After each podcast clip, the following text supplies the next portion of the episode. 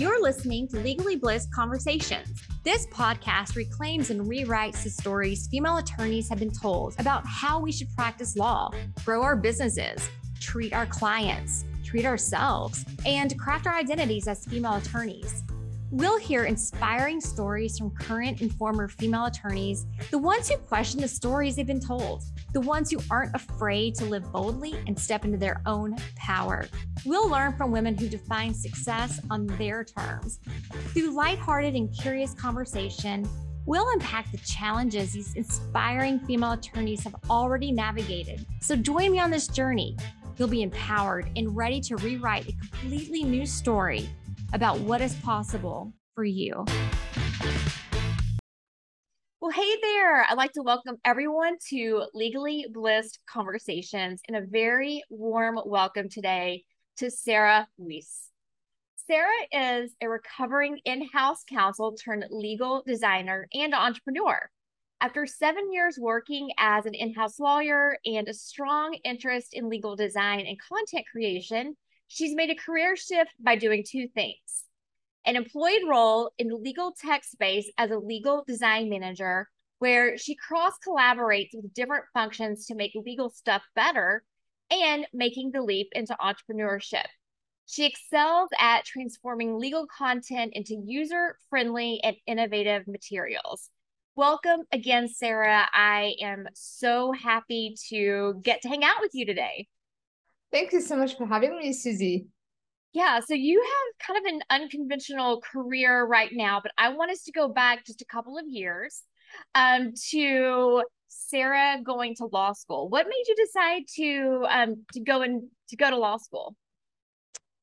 I think um, on that note, it won't be very unconventional because I think most people, you know, when you are a, teenager and uh, you, you kind of follow an educational route based on whatever your parents tell you to do and whatever the society dictates you to do. And uh, so really my choices back then were really driven by you know yeah you know family pressure or you know you have to become a doctor or a lawyer to uh, to make it in life.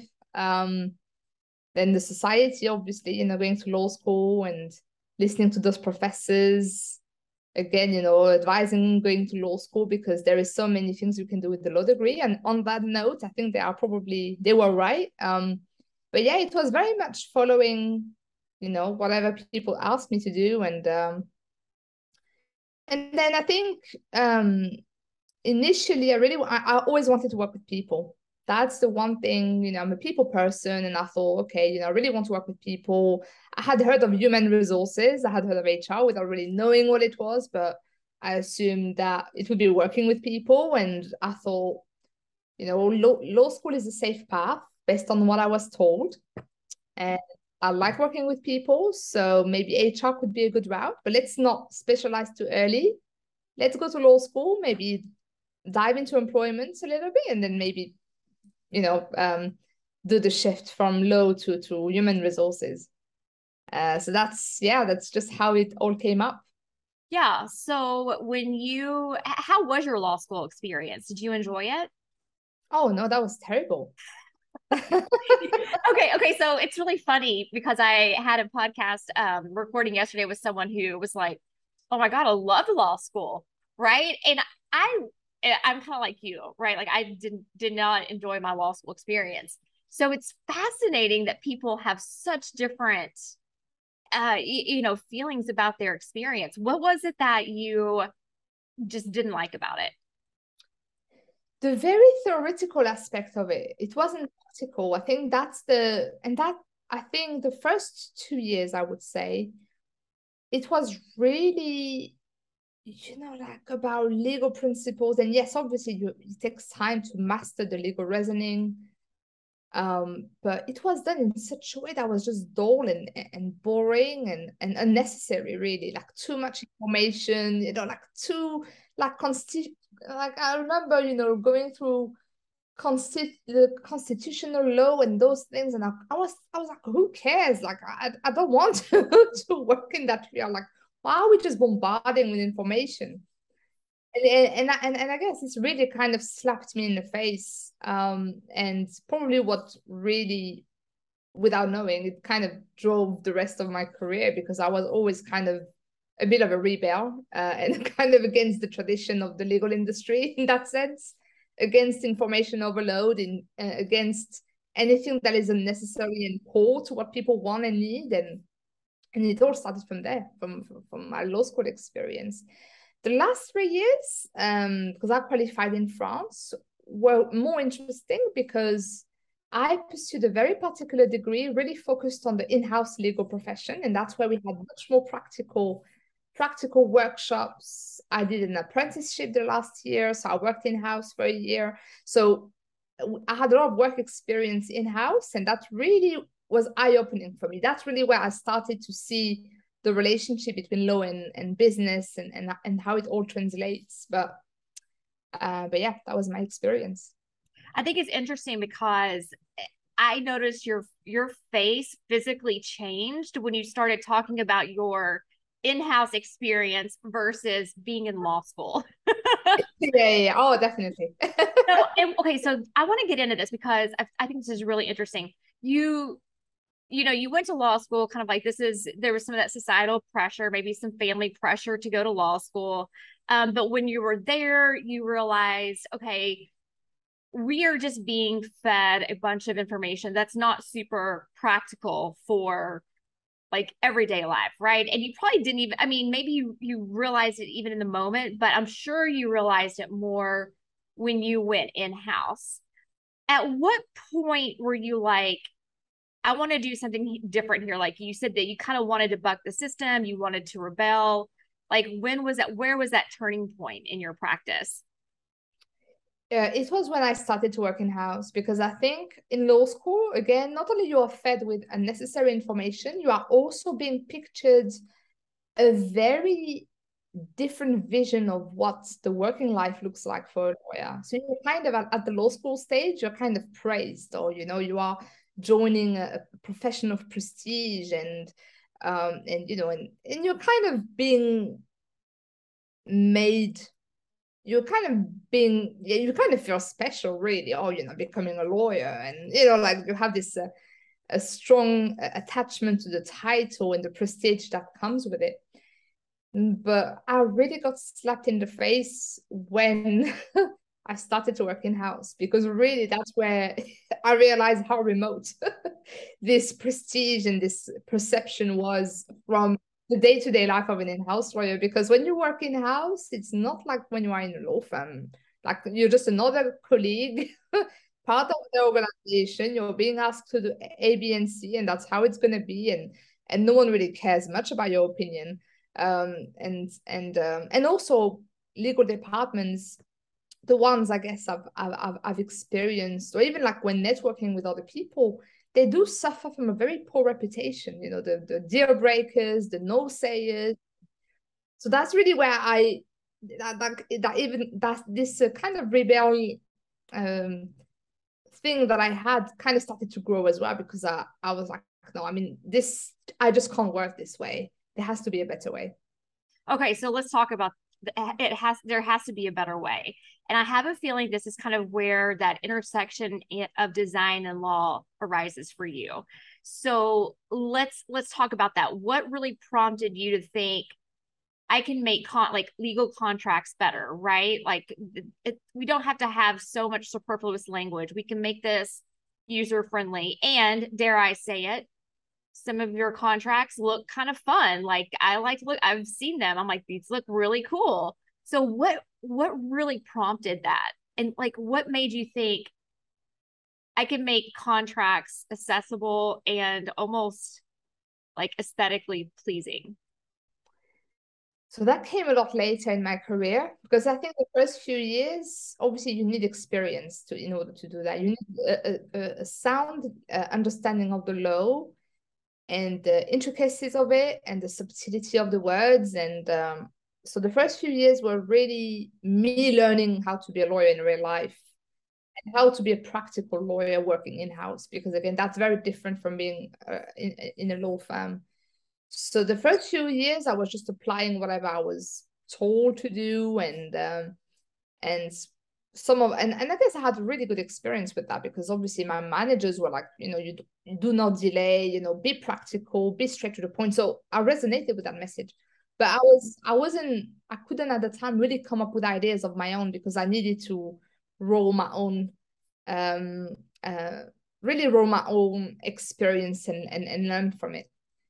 So and then what happened was so when I I I then changed jobs as, and I, and I've become a sole counsel. So I jumped from being an in-house lawyer as part of a legal team, learning from others, so being a baby lawyer in that mold, or to becoming a sole counsel in a very fast-growing environment where nothing was was done. Like I had to do everything from scratch, and that really started to uh, mold me in a different way because I had to leverage what I had always learned what I've learned so far and repurpose it to to to do my own thing uh, in a brand new environment uh, where everything is obviously needs to be done from scratch.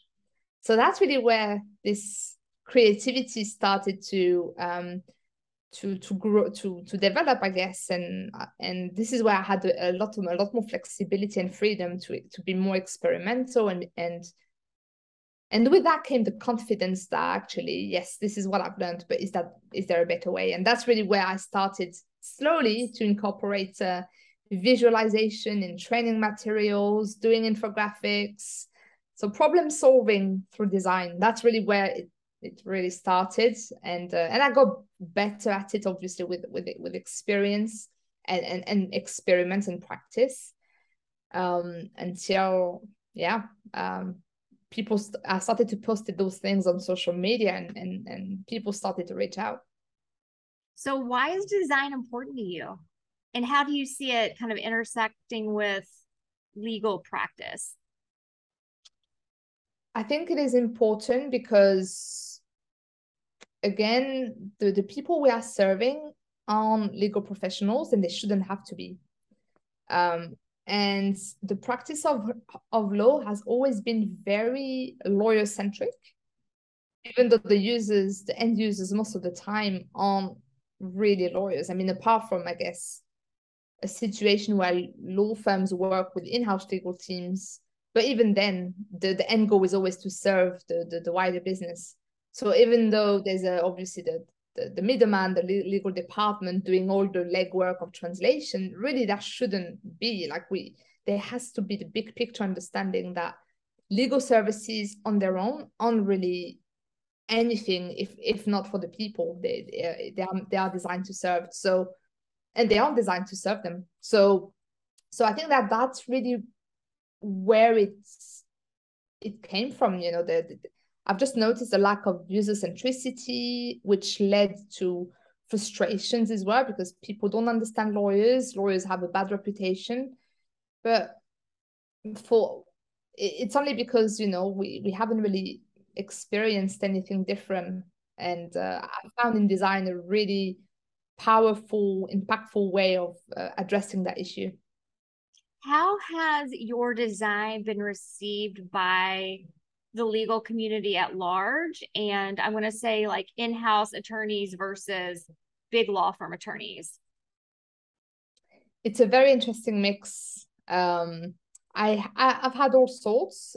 The I, I would say so people with a similar background so in-house counsel they really get it because they have they are facing similar challenges. So they kind of understand where this comes from and and how this could be beneficial for a population of um, of non-legal savvy users. Um, on the law firm side, again, I, have had really good feedback, but you always have this, um, I guess, you know, across the profession, but I've definitely received the, the almost the opposite reaction to it, as in, uh, or, you know, like our, our um, profession or, or our knowledge is so precious and and and technical and and and you know how dare you you know just um, make a pizza out of a privacy policy this is unacceptable type of reaction almost an allergic reaction to that practice so you kind of have you know both um mixed feelings. But I would probably say that in terms of proportion, the people who are who welcome that initiative are a lot uh, are a lot uh, bigger than those who uh, who just don't get it. That's awesome. And I think that there's some people that get it, and then the people that don't really get it just are never going to get it, right? they're they're probably not going to be able to do anything to really convince them otherwise. So, right now, I'm curious who is your ideal client that you work with?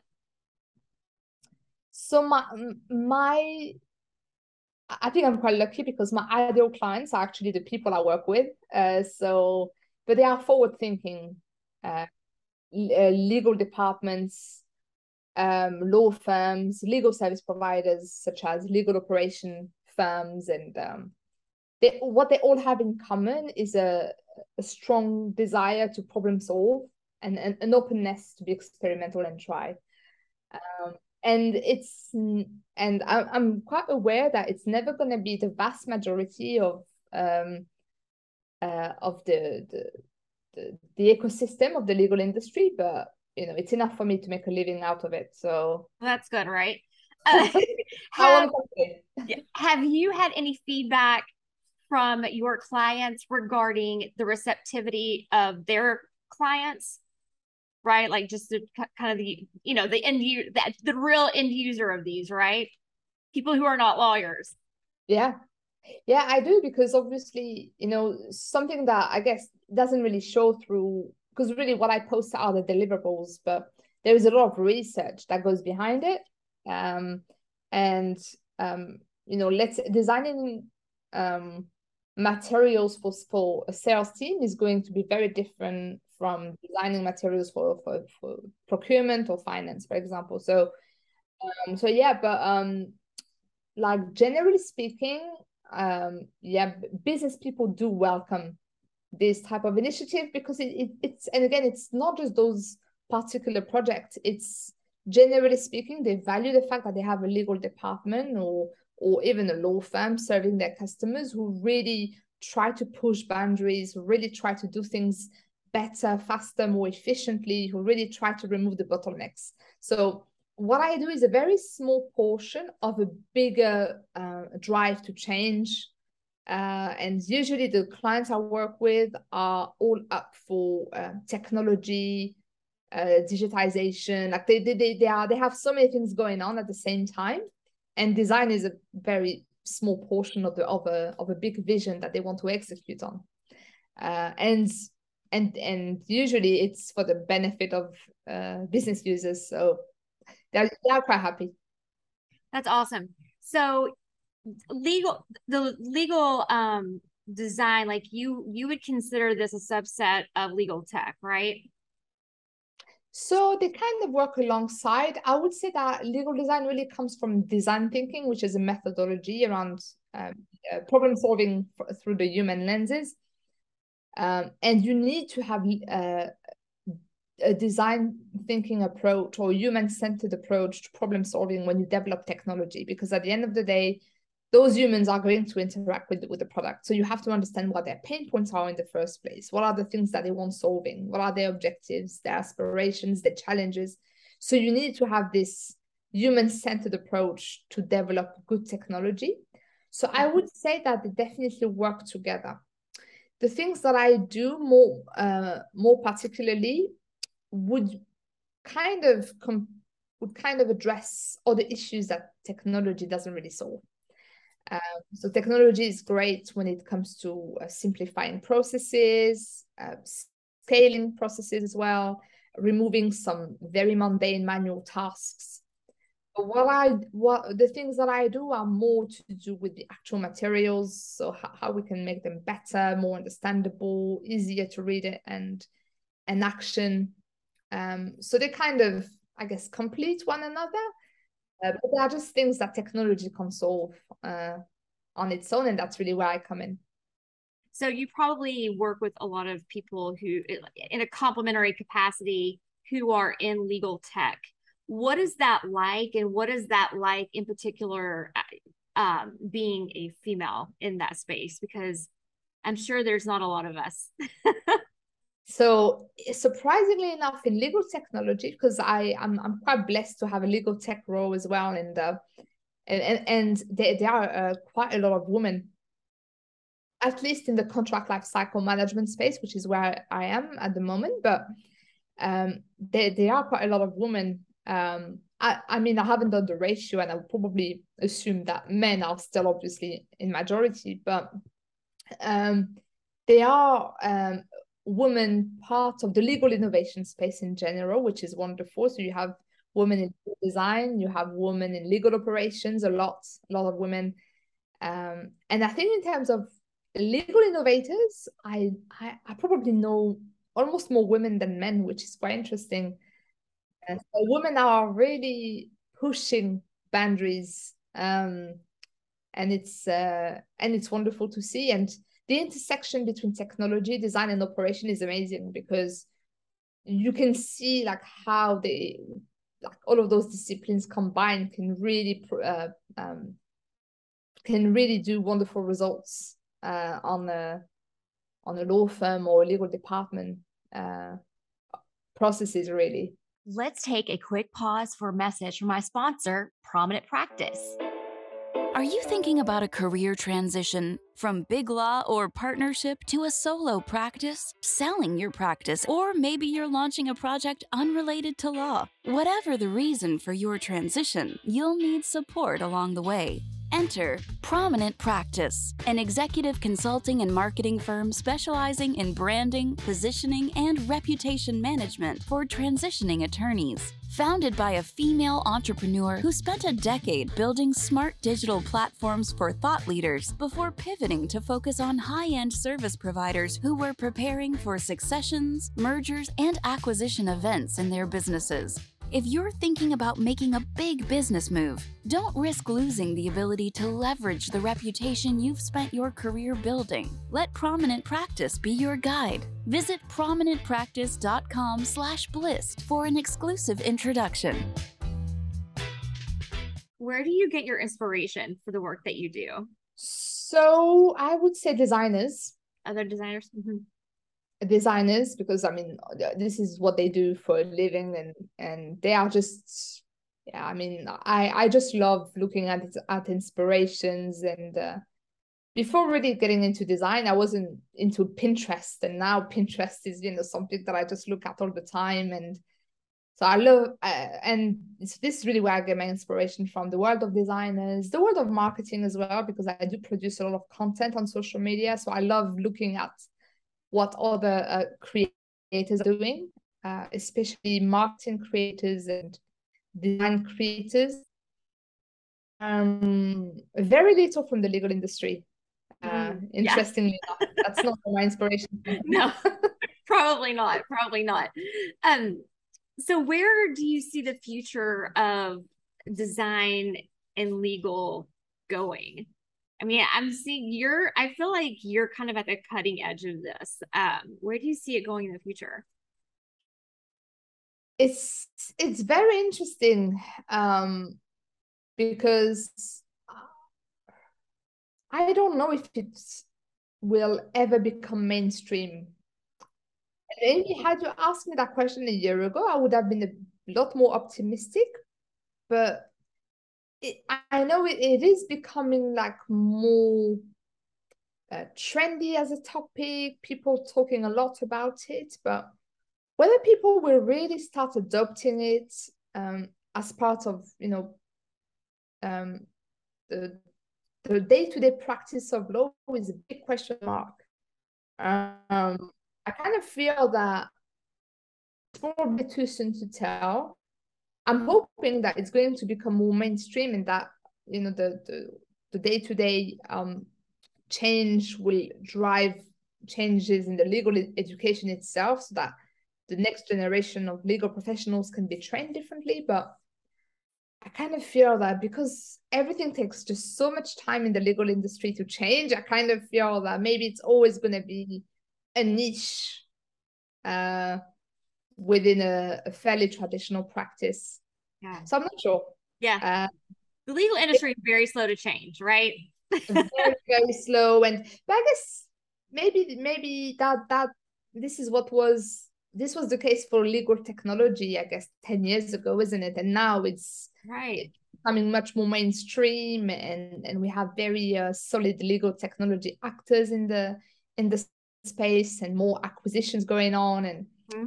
maybe we have to give it to give it another 10 years be, be, before it becomes something mainstream but at the moment i'm very kind of have mixed feelings around it i don't know.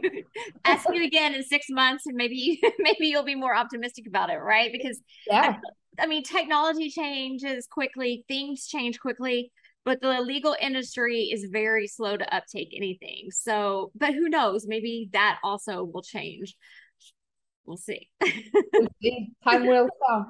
Time will tell. So what is um like when you kind of look at the overall arching problems in the legal industry, what what problems do you see? Like what would you love to see kind of evolve or change about the practice of law? Um more more experiments, I would say. I think uh, you know that people just overthink everything they do in, in our profession, which I guess yes, we we aren't really um, a profession of creatives, right? Because you know, some of the decisions that we make can affect people's lives and outcomes, and and I get that, but just because you know they are, you have to you know risk manage uh, the legal outcomes doesn't mean that you should apply the same thinking to the way you deliver those services and the way you deliver those those outcomes and achieve them. So I think I wish for the industry to be a lot more experimental, a lot more open to try, you know, technology designs, all the disciplines that may uh, not replace what we are doing, but complement it and make it better. Um, so that's really my wish for for the industry, a, a much more iterative, experimental mindset an openness to learn as well and, and upskill because that's another issue that I see a lot. Um, legal professionals thinking that their um, knowledge of the law will shield them from anything that, that could possibly go wrong and and and, and, and all the changes that happen in a society that is not true um, legal information used to be a, a highly valuable um, uh, thing. And now it's a commodity that can be searchable on google at the press of a button. So it's really important i think to have this open mind being open to learn change iterate and being user focused being client focused in ways that are different and and unique right? Like we lawyers in general need to kind of think outside the box when it comes to delivering their materials. I'm curious yeah what is next for you in your career with legal design and just in general? So I think my I, I found one of my sweet spots is is with social media. Um, so I, I do train lawyers on on mastering visual communication on, on on social media for their practice area, and that is something that is working really well. Um, still, you have to convince people, and there's a lot of uh, obviously legwork behind it. Uh, but I've had few early adopters already. I've had really good successes for, for them. They are just thriving on, on, especially on LinkedIn for their practice area. And that's something I really want to expand on and keep on empowering lawyers with those skills. Um, legal design wise, um, uh, it's a bit more. I don't know what the market what the market needs and, and wants surprisingly. There's a lot of interest there's a lot of discussions around it but when it comes to selling it it's very different. So i'm yet to see uh, where where is it in legal design? Where, where, where will i have the most impact? Is it in training people in, in upskilling? Is it in the delivery of certain legal design services I'm I'm not too sure. So I'm trying to I'm I'm doing both at the moment. I do workshops and I do services for for law firms and legal teams, but uh, I don't know yet. It's uh it's very early, and again, something that we probably need a, a part two on. we can do that, and that would be fun. yeah, that would be quite interesting to to listen back to the conversation. Sure, absolutely. Yeah, I definitely want to start kind of doing that when I roll out future seasons.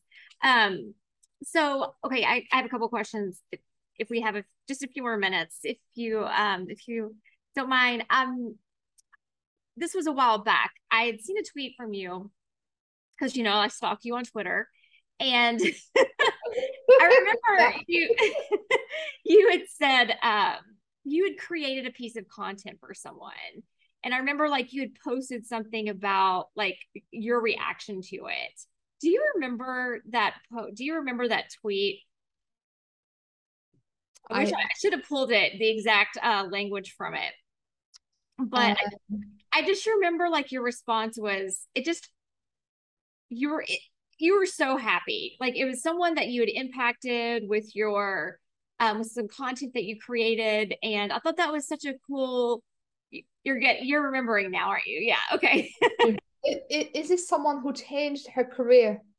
Yeah, I think so. Yeah. So yeah, so I had posted, uh, and it's my most popular piece of content on LinkedIn as well, which okay. I genuinely don't understand how this blew up, but that's just you, the way. One never knows. One never knows why certain things. never. I it was genuinely something I did uh, in an hour, like you know, like I was in the in the in the tube slash subway at the time. Like, it was just something, you know, so like I just wanted to get something out quickly, and yeah, that's the beauty, I guess, of social. You never know what's gonna work. So I did a legal career, what what, what I call the legal career iceberg, where um on the top of the iceberg is um, you know what do you think what people think they can do with the law degree and with all the traditional roles you know prosecutor and you know partner in a law firm etc and the reality and, and the fact that there are so many things uh, so many possibilities um, for, for for people holding holding a law degree. And one of them was um, legal i think i put legal operation and, and i put legal technology in there as well. So anyway this, this person basically messaged me and, and said i've i've come across this iceberg of yours and it got me um, and, and and i was very miserable uh, i mean i've been a lawyer for years and i was very miserable in my practice of law and and i just i've I just felt stuck because i didn't know what to do and i came across your iceberg which showed um it was either legal operation or legal tech, one of the two. And she started to research it and she started to see uh, what roles um, uh, would be available in those fields. And it allowed her to pivot. And she said, I've pivoted a few months ago and I'm so happy. And I'm so glad I came across this post because it changed the, the, the, the rest of my career and for the better. And that really, really moved me. Yeah. I remember that. Yeah. So what I'm going to do is I will find that link to LinkedIn or to that to your iceberg and yes. I'll put it in the show notes so people could take a look at what you're talking about. And that's exactly what it was. I should have yes. pulled that earlier, but um I just remember that you were talking about it and I could tell that you were so positive positively impacted because this this design that you had created really resonated with someone. And if you would have just written something, like if you would have had just a text blog post it might not have resonated the same way. They may may not ha- have ever read it. And that's kind of the beauty of design and images that we can oftentimes interpret interpret a lot of information fairly quickly from images or things that are just properly designed right? Um yeah i just i had to i just wanted to bring that up because i remember that and it just really resonated with me too Oh yeah, and it, it kind of reminds the the saying a picture is worth a thousand words. Yeah, right. the impact you can have with the with the power of visualization, and that's why I love visualization so much. And yeah. and, and I'm very surprised that in an industry like legal where everything is so technical and so heavy, we mm-hmm. haven't just thought of using visualization a lot earlier. And again, that's because we just think that our practice is so precious that you know we can't damage it with other mediums or you know when text is has to be the norm it, it doesn't need to be this way. We can use videos we can use comics we can use infographics we uh, we can use audio for that matter. Like we just can use so many things that other industries are leveraging. Yeah. So, um, where can people see some of your designs, Sarah, and follow you and learn more about you? LinkedIn, I would say. Um, the number one place is LinkedIn, uh, Sarah Ouis. And I'm also on Twitter, uh, Law But How, and I'm on Instagram as well, uh, right. Designing Legal. So your, I, I, will connect with these. Um, your LinkedIn is Sarah Ouis, and I'll put the LinkedIn in the show notes. And Instagram is Law, but ha- no, Twitter is Law, but How. Yeah. And then your Instagram is what? Designing Legal. Thank you so much for hanging out with me, Sarah, for sharing some of your personal um, journey. It was absolutely fascinating. I'm really excited to see where legal design goes in the next um, few years. We'll see if the legal industry actually actively uptakes it, up, uptakes it, takes it up. it will it'll be interesting. Thank you so much for hanging out with me. Oh, thank you so much, Susie. Have a great day. Have a great day. Thank you so much for hanging out with us today on Legally Blissed Conversations. If you love this episode and you want to hang out with other inspiring and light gold female attorneys, be sure to join the Legally Blissed community at legallyblissed.com and be sure to follow me on Instagram at Susie Hickson. See you next time.